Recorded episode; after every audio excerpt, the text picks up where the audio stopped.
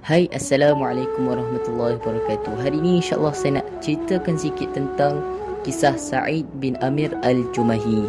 Jadi sebenarnya Sa'id bin Amir Al-Jumahi ni Seorang yang terkenal dengan Bagaimana pengorbanan dia yang cukup-cukup besar Untuk menangkan Islam Ataupun untuk berjuang bersama Islam.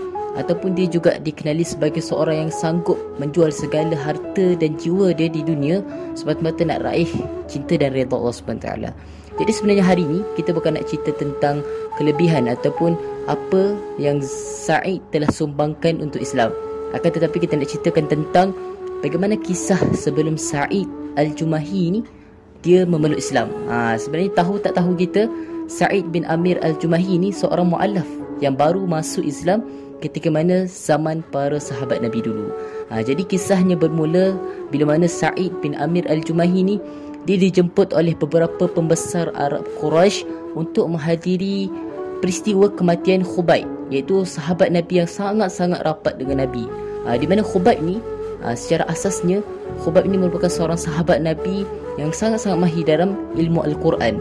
Ha, sebab itulah merupakan salah satu punca kenapa orang Arab kafir Quraisy ni mereka nak sangat bunuh si Khubayb ni.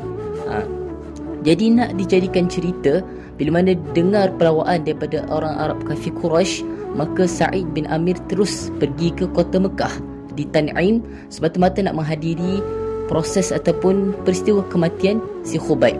Ha, bila mana uh, si Sa'id melihat uh, bagaimana si Khubayb akan diseksa untuk dimati, untuk dimatikan nanti, uh, lalu pada sebelum daripada kematian Khubayb, dia ada minta satu permintaan daripada orang Arab kafir Quraisy iaitu apa? Untuk laksanakan solat dua rakaat. Ha, sebab apa? Sebab dia nak rasakan ketenangan sebelum dia mati. Ha, jadi bila mana si Khubayb lakukan ataupun laksanakan solat Said bin Amir turut melihat ha, secara seluruh keseluruhan solat si Khubayb. Dan pada waktu itu walaupun dua rakaat sangat-sangat sempurna dan sangat-sangat tenang apabila dilihat oleh si Said bin Amir dan pada ketika itu juga tatkala mana habisnya solat dua rakaat maka Khubayb terus memandang kepada Arab Quraisy.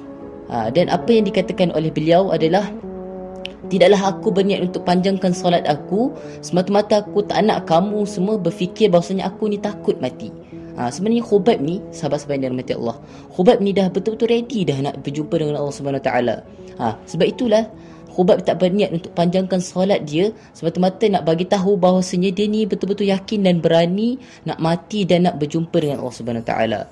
Lalu bila mana Khubayb diseksa, dipotong tangan, dipotong bahagian tubuhnya dan pada akhir pada akhir sebelum dia mati, apa Khubayb doa? Khubayb doa.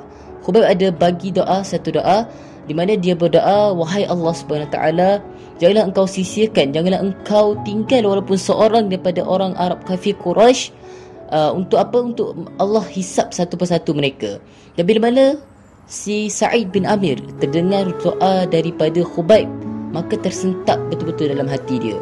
Ha dan pada saat itulah setiap kali mana si Sa'id bin Amir nak tidur nak bangun dia sering terfikir akan uh, doa apa yang diucapkan oleh Khubayb sebelum dia meninggal dunia dan pada saat itulah menjadi satu titik permulaan bagaimana Sa'id bin Amir telah diberi hidayah oleh Allah Subhanahu taala untuk masuk dan peluk Islam. Ha, jadi hebat tak hebat kisah Sa'id bin Amir bagaimana dia boleh cinta dan tiba-tiba terfikir nak masuk Islam. Ha, jadi sebenarnya pengajaran kita boleh ambil daripada kisah ni yang pertama sekali adalah bila mana kita lihat satu kebaikan, bila mana kita lihat satu hidayah, maka kita kena terus lihat dengan betul betul-betul teliti dan lihatlah dengan mata hati kita. Ha, dan terus ambil hidayah yang Allah beri itu.